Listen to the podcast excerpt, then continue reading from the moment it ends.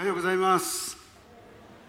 早速ですけど誕生祝福のお祈りを月に一度しております、えー、9月生まれのお方の方々それから、えー、洗礼記念日で霊の誕生日である方結婚記念日の方もその場にご,、えー、ご起立くださいますか？一言お祈りさせてください。初めての方もどうぞ、えー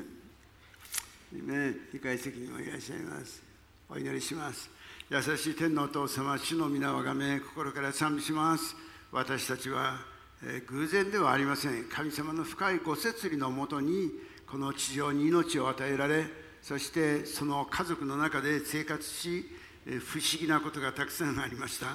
またこの時代の、え、存在でもあります。どうぞ、ここにいらっしゃるすべての人が、新しい恵みをいただいて、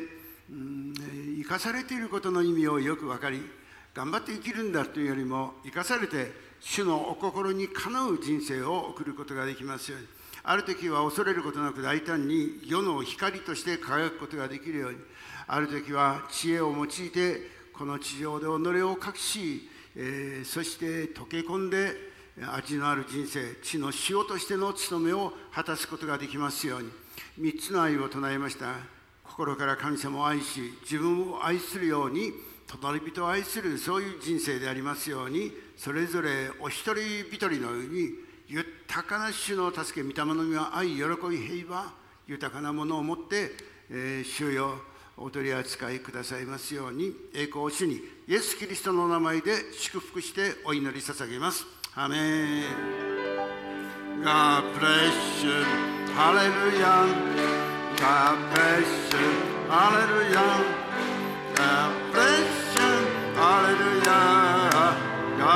You. God bless you. Hallelujah. Amen.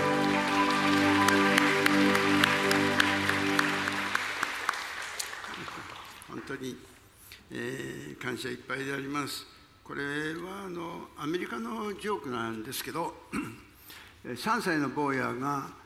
お母さんと一緒にスーパーに買い物に行くんですけどお母さんから言われましたいい？絶対にチョコレートチップクッキーを欲しいなんて言っちゃダメよ。あなたの悪い癖だから。絶対ダメ。今日は買わない。約束よ。守って。ちょうだいね。はい分かりましたって言うんですけど。お店に来ましてちょうどやっぱり気になってその大好きなチョコレートチップクッキーを見たらもうたまらなくなって。お母さんちょっとでいいからあれ買ってよ。チョコレートチップクッキーをダメって約束したでしょ。ダメよダメ。えー、買い物が終わってそしてレジまで行きました時もうこれが最後のチャンスだと思って坊やはあのあのカートのですね車の上にですね登りました。そして皆さんありったけの声を出して皆さん聞いてください。僕はチョコレートチップクッキーが大好きなんです。主にある愛する皆様方に申し上げます。イエス・キリストのお名前によってお願いします。チョコレートチップクッキーを与えてくださいって叫びました。3歳でも2小学校行ってたんでしょうね。そうしたらみんなが大笑いお笑いどころではなくて拍手する人もいたりなんかして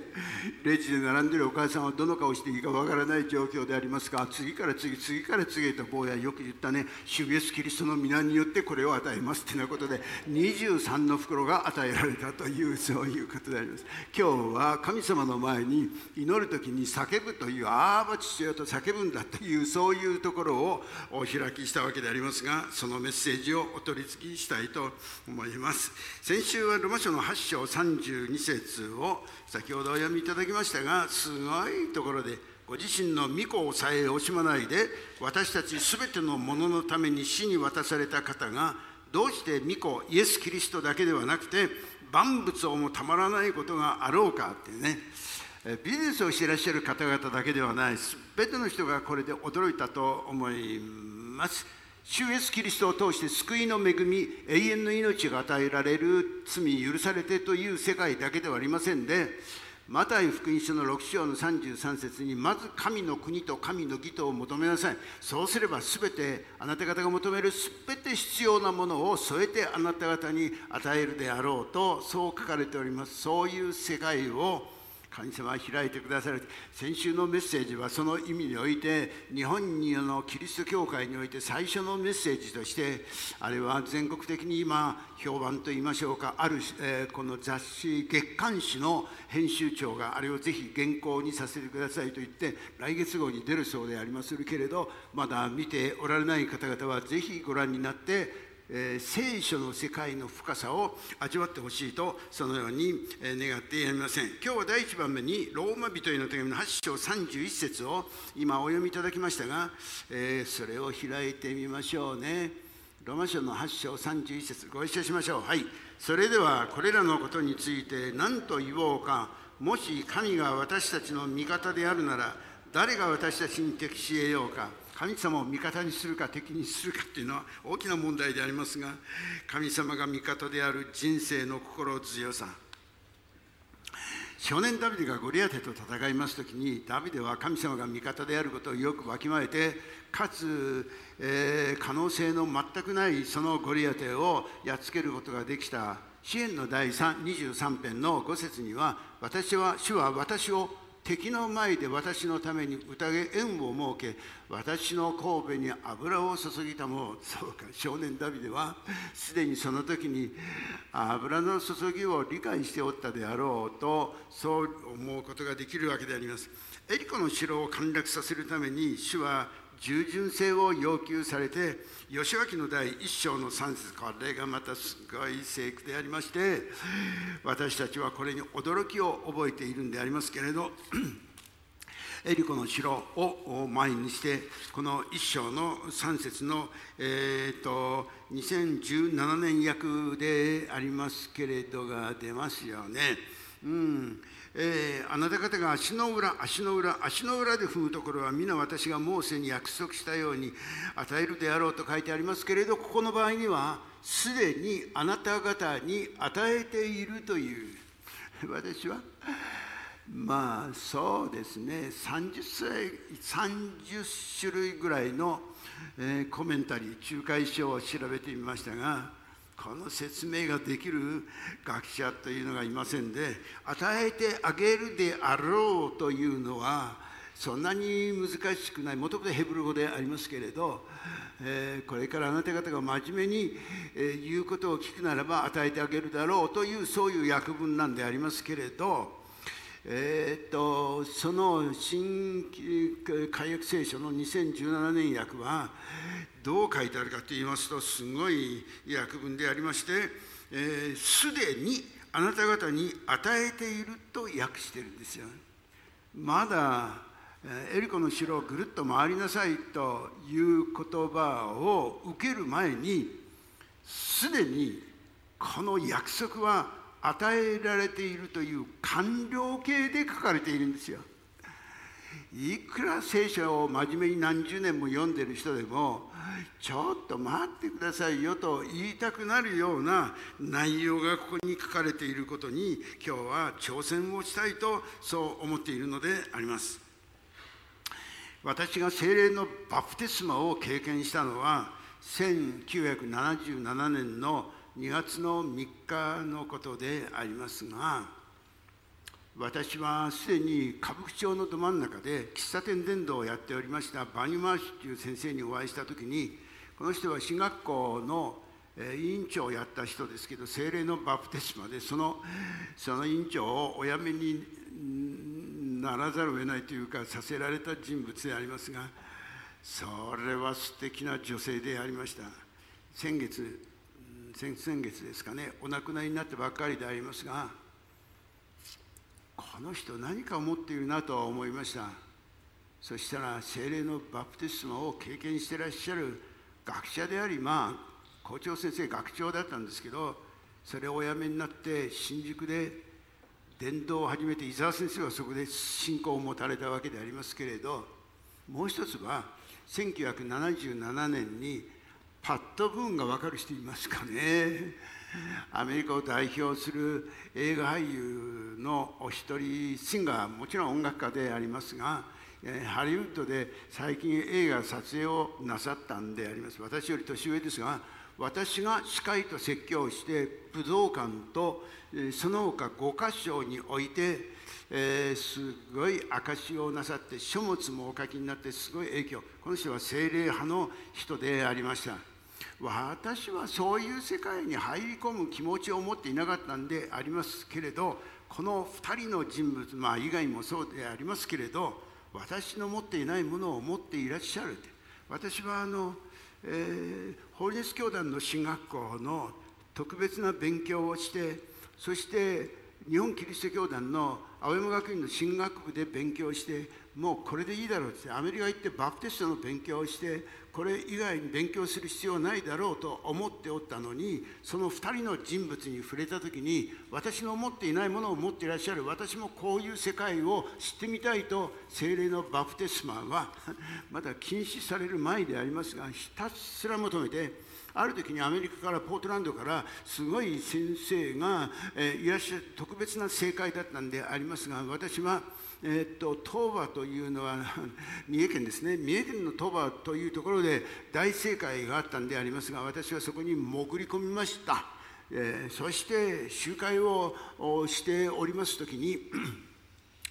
隣の人にどうして今日は精霊のバプテスマを求める人は前に出てきなさいって言わないんですか。それはね精霊派の正解ですから精霊のバプテスマを受けてない人は一人もいなかったんであります私が無知の家に隣の人にそう質問したらその人がどうもチクったらしくてですね 今日は求めてる人がいるとね、どうも牧師らしいというようなことでありまして次の集会で今日精霊のバプテスマを受ける人は前に出てきなさいって言ったらね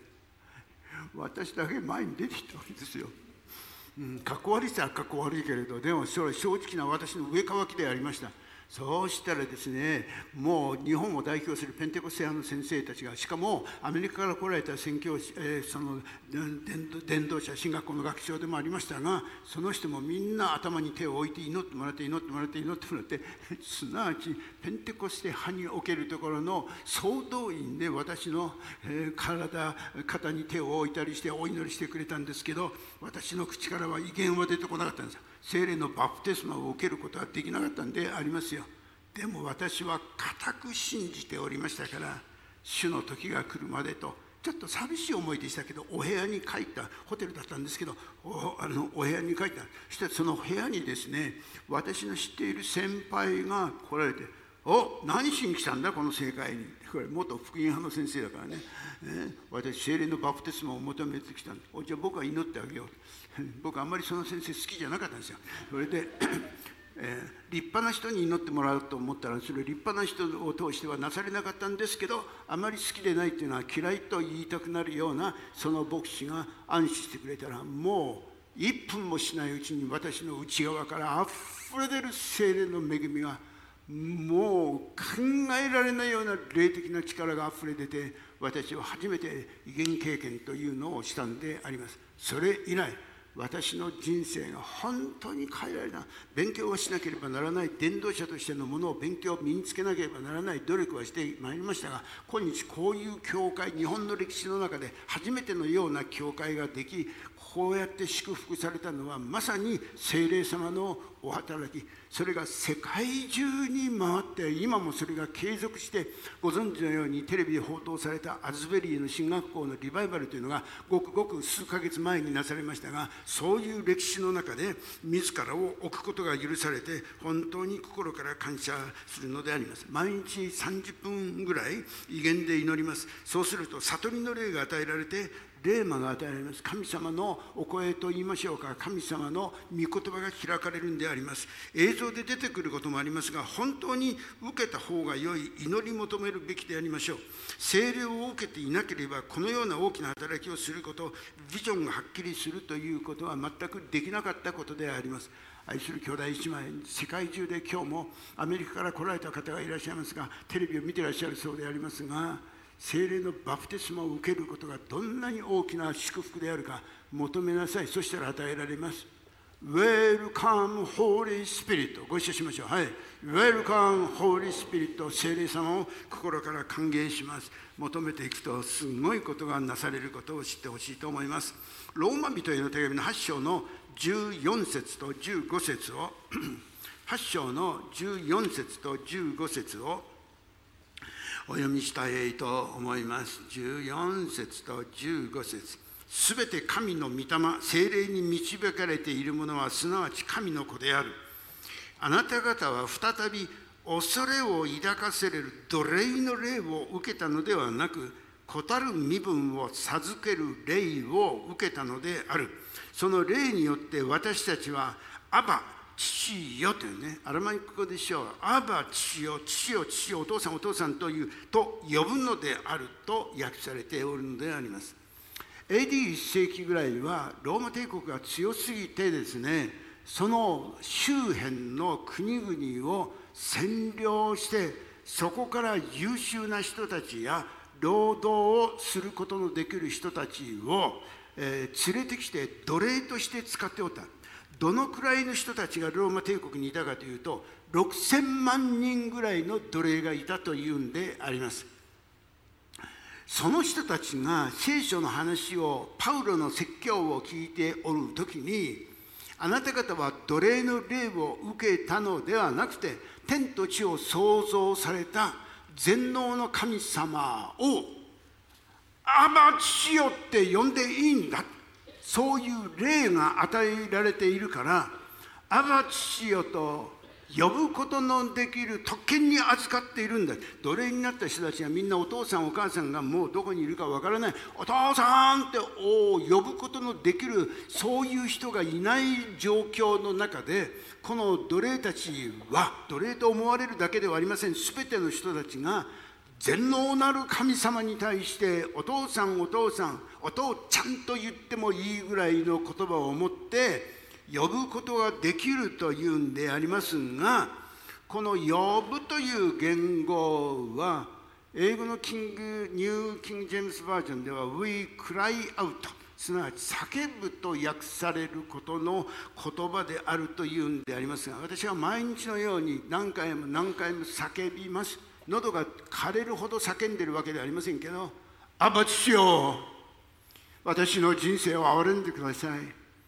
私たちの教会員のすべての人を支えてくださいという1年前ジャスト1年前8月30日私は横浜のそごうの前でとんでもない思いっきり急いで約束の時間に遅れたもんですから走って階段を上りました。元来心筋梗塞を持っておったんですが具合が悪くて倒れました。誰かが救急車を呼んでくれて救急車に乗りました。もう息も怠々でありました。1年前の話です。どこの病院に行きましょうかって言ったから私はまだ意識がありましたからセールカ病院にお願いしますって。セールカあそこ行ったら途中で必ず死ぬでしょうって。すごい、えー、救急車もひどい。じゃあもうどこでもいいですって言った。あっちこっち探してくれたけど受け入れてくれないんでそういうまあ日赤横浜の日赤の病院に担ぎ込まれました。もうお手上げでした。たまたまというか不思議なように心臓の手術をできるお医者さんが何人か揃っていました。夕方だったんですけどそれで緊急の手術でありました。私はまあ部分麻酔ですからその状況はよく判断できたんですけど手術が成功してよかったその成功した、えー、成功しましたよ安心してくださいっつって、えー、ICU ですね集中治療室に入れられました。夜早めに電気消されましたが真っ暗闇の中でちょっと意識がありましたから「あば父よまだ死にたくありません」私はの死ぬということを恐れたことは13歳でイエス様を信じてクリスチャンになって永遠の命をいただいてから一度もないんですよ。いつ死んでも問題はないんですけど私まだなすべき務めがあります。伝道させてください。だから命をもう少しもう少し長らえさせてください。上からの声で「今宵あなたの魂取られることはあるべし」という文語訳聖書。今宵今晩あなたの魂は取られることあるべし。あなたはどこに行くか分かっているか。もちろん主よ私はあなたを疑ったことはありません。どうぞ。私の命をもう少し長らえさせてください手術が成功して、まあ、少し長いあの休息が必要で病院におりましたけれど神様から特別なお取り扱いをお取り扱いをいただいて今日ここに生かされていることを心から感謝します。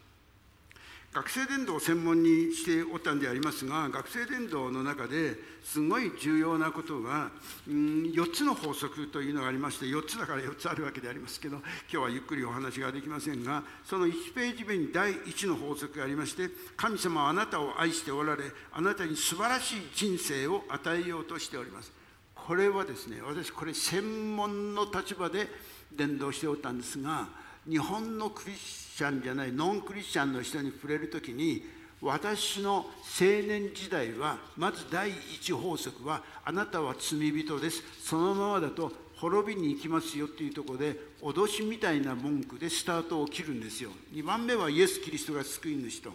でもこの4つの法則っていうのはですね第1番目に人々の心を開く。神様はあなたを愛しておられあなたに素晴らしい人生を与えようとしております。神の計画私が来たのは羊あなたが命を得またそれを豊かに持つためですというスタートで心が開かれてそのことのためにどうしたらいいかということをご指導するという4つの法則というのは私の専門分野の青年伝道学生伝道のそういう内容であったんであります。有名なオーラル・ロバーツ・ユニバーシティの創立者のオーラル・ロバーツ先生が聖書を読んでいて新しい発見をしたというね。それはヨハネの第10章の10節に主は私たちの羊飼いですけれど羊飼いとしてどういう人生を送らせてくださるかというと私たちの人生をえー、私たちが来たのは羊に命を得させ豊かに得させるためである。私は良い羊飼いである良い羊飼いは羊のために命を捨てる。イエス・キリストは羊飼いとして命を捨てて私たちの人生が豊かになるように。皆さんこれすごいことなんですよ。イエス・キリストを信じて罪をごめんなさいと告白する懺悔したら永遠の命をいただくことができるということが福音派の全ての教会が唱えている内容なんです。ところがオーラル・ロバーツ先生が見つけたのは考えられないこの地上でも豊かな命を与えてくださるという世界が開かれたということが世界中に広げられたんであります。私はこの教会で牧師を52年している。偉いでしょ？ね長く続きましたね。主の憐れみですが。一つだけ悔しいことがあります。それはせっかく洗礼を受けたのに受洗しても深い世界がわからない人々渇きがない求めることがないって言いましょうか。牧者として神の前にひれ伏して懺悔しているんであります。1970年代にアメリカからシンディ・ジェイコブという預言者と言われる人物が、日本に来られました。先週お話ししましたよ。ね。私はその人と初めてお会いしたのに武道館で私は大切なお仕事をしたんですが武道館じゃない、えー、っと日比谷公会堂で集会が終わってから、えー、私にその人が面と向かって私はあなたのことを知っていますというね神様に代わって喋っていられね。そして3つの予言そしてその後にすごいことを言ったんですよ。あなたの子供たちも孫たちも神様に祝福され用いられるでしょうという。で松山先生がそれを引用されて大川牧師はあの予言が成就して祝福の道を歩んでいるということを公になさったんですよ。でもう一つ滝本先生がもう手に召されておりますが4つの予言があってそれを説明してそれは成就した内容として公にされて増山先生が素晴らしいことをお話しされてそれ先週私お話ししたんです神様が私に対してすごい世界を開いてくださいまして今日第1礼拝第2礼拝で祈りは消えない。誰かが祈った祈り自分のおじ様が祈った祈りは消えないで私は救いの恵みに預かったという証メッセージをなさったんです。私は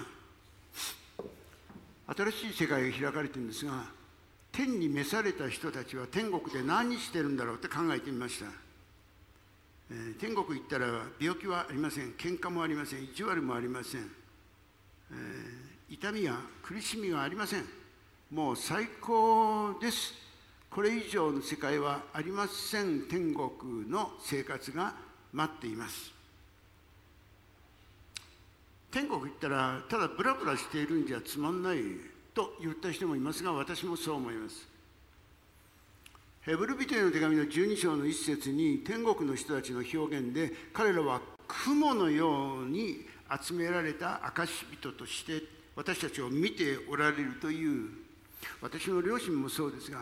私が少年時代に亡くなった妹もそうですが私はこの教会で200人ぐらいの葬儀をしておりますがみんな天国に行っておられるわけでありますけれどその人たちがブラブラしているかというとどうもそうではないというふうに開かれました。これね精霊のバプテスマを受けているとこうやって仲介書で喋ってない語っていないことが開かれるんですね。彼らは何をしているかというとみんなで集まってお祈りしていてください。日本のために祈っている。私のために祈っててください。私の家族のためにお祈りしていてくださる。教会のためにお祈りしていてくださる。これが一つ。もう一つよく聞いてほしいのは私たちはこの地上で声が良くないとまた楽器ができないと賛美に対して弱さを覚えたりする私は音痴だからってまあ譜面も読めないからいろいろいらっしゃるでしょう。でも天国に行きましてはとんでもない。主を褒めたたえることをプレイズ。主を褒めたたえることを主を礼拝することに対しても考えられないほどの賜物が与えられます。だからバッハであるとヘンデルであろうと天国で私たちを待っておられるようなアブラハムもイサクもヤクブもモーセもそういうあらゆる聖書で教えているところの人物ダビデもそうでありますがその人たちがダビデなんか詩篇をお書きになって神様を褒めたたえるということはどういうものであるかこの地上で人間が生かされているのは神を賛美するために人間は作られたというようなことが開かれていくそういう世界を私たちは天国に行ったらそういう世界が一緒になってって開かれるであろうこれ初めて話してることなんですよ日本のキリスト教会で今まで教えてくれたことがない私は六十数年このクリスチャン生活を送っておりますけれど天国行ったらどう何をしているかということでありますが私たちはその世界が開かれるということは地上に残してきた私の同級生たちクラブ活動の仲間たち私たちの親戚私たちの近所のお方々に対して私は心に重荷がありますよ。それと同時に教会を離れた人たちに対して重荷がありますよ。その人たちのために死んだらもう祈ることができないか。そうではなくて今日坪井先生はすごい話で祈りというものは消えないということでありますがこのサークルメーカーというこの人物の本をもう売り切れちゃったからもう全部私買い占めたんでありますけれどその中に載っていることの引用もなさったんであります。これ素晴らしいアメリカのもうこのミリオンセラーなんであります。けれどその中に祈りは消えないというメッセージをしておるんですがしかし私もう一つ今申し上げたように信仰の先輩たちが天国において私たちのために祈り続けておられるということに対して私はその通りだと思いますね。私の両親が天国行ってブラブラしてるなんか絶対思わないね。私の両親は賛美の人であり祈りの器でありました。この教会の宮畑長老っても天に召されておりますけれど祈りの器青木さんもそうでありました。安藤聖さんもそうでありました。あの人たちは天国行っても祈りの世界ってもっと言うと精霊の世界ってねまだ得ていないけれど祈り続ける。ジョージ・ミューラーも同じでした。死んでから祈りが答えられているという現象は過去において祈ったから聞かれたという面もありますけれど祈り続ける喜び。重荷を持って私たちのために祈ってくださるお方今日もすっごいオルガンの音を聞いてなんかもうパイプオルガンの世界に入ったみたいな気持ちですがご両親はもうスペシャル牧師先生でいらっしゃいました。あの方々が祈っていてくださるということをそれだけじゃないでしょう。御霊自らが私たちのためにお祈りしてくださるというそういうことであります。榎本康郎先生の奥様が亡くなられたんですよ。97歳にそれを昨日知って秋おととい知ってすぐ電話を入れました。娘のルツ子さんが電話に出てくださいました。榎本康郎っていう先生は旧約も新約もとてつもない本を残しておられるんでありますけれど52歳で、えー、ロサンゼルスでお亡くなりになった52歳で主の器がなくなられた。三浦綾子が喧嘩するかのようにして飛行機に乗ってはいけないとものすごい戦いをしたんですけど主の導きと信じて飛行機になりました。飛行機の中で血を吐きました。そしてロサンゼルスの病院でお亡くなりになったんであります。もう日本中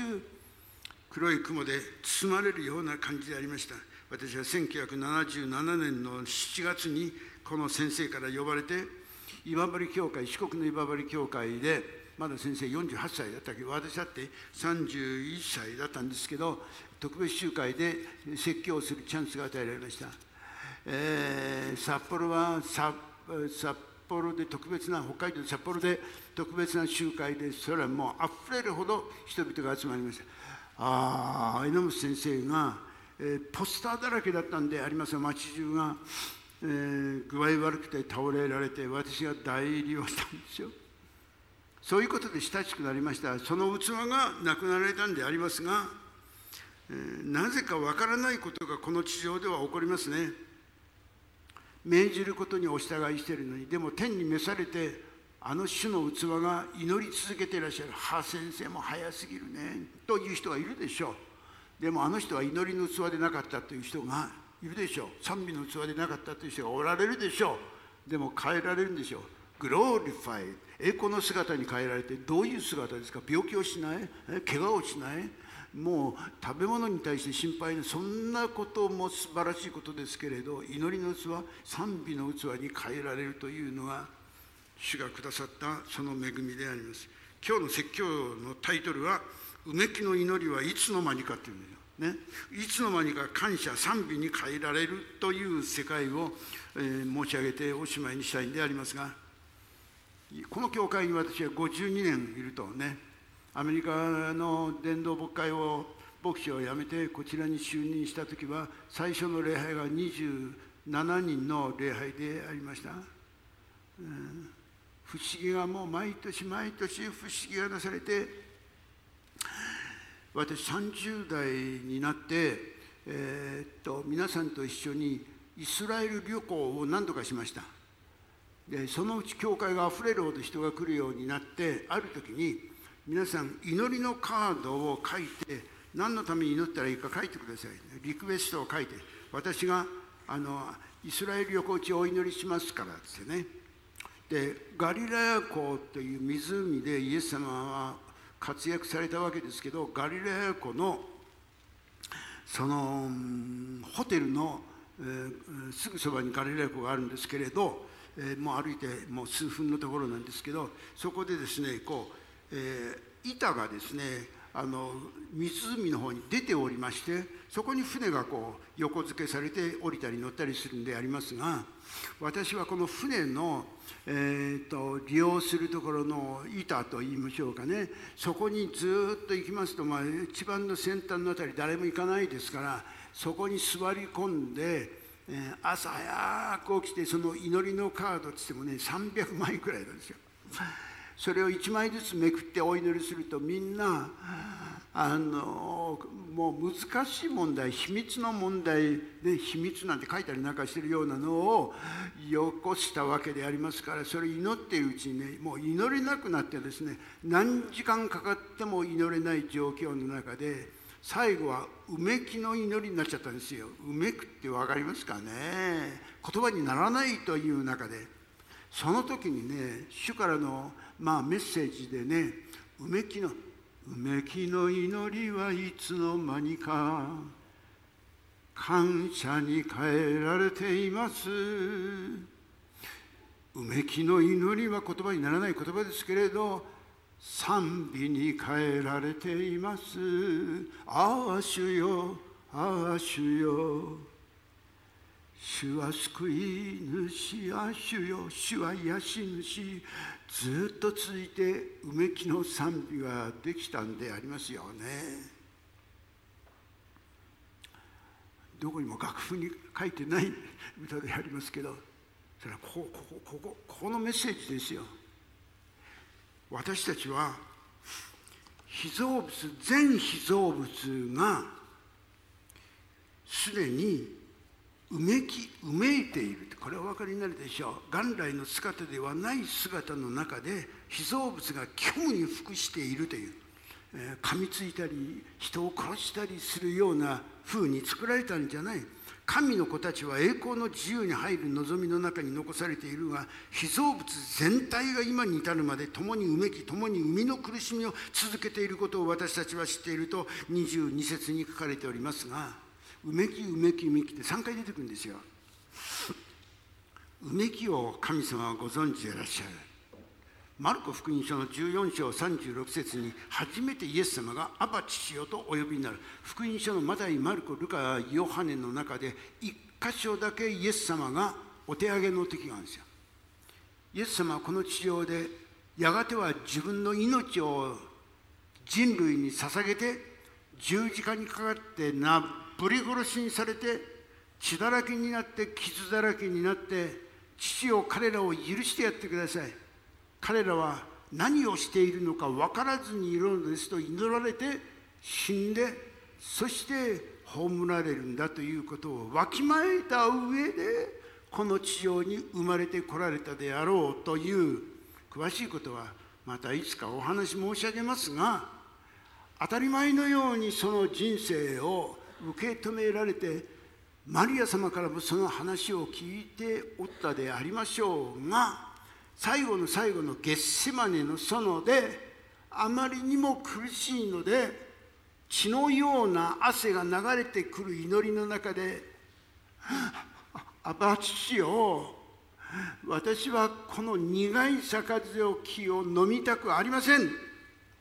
人類のこの罪深い人類の罪を引っかぶるようなことは嫌です。できません。嫌です。って初めてお手上げをした歌詞なんですよこれ。聖書の中に3箇所しか出てこないんですが福音書では初めて私はできません嫌です。弟子たちに祈ってくれって言ったのに弟子たちみんな寝ちゃったって書いてあるところですね。しかしイエス・キリストはもし御心でしたらそれを私は引き受けることをいたします。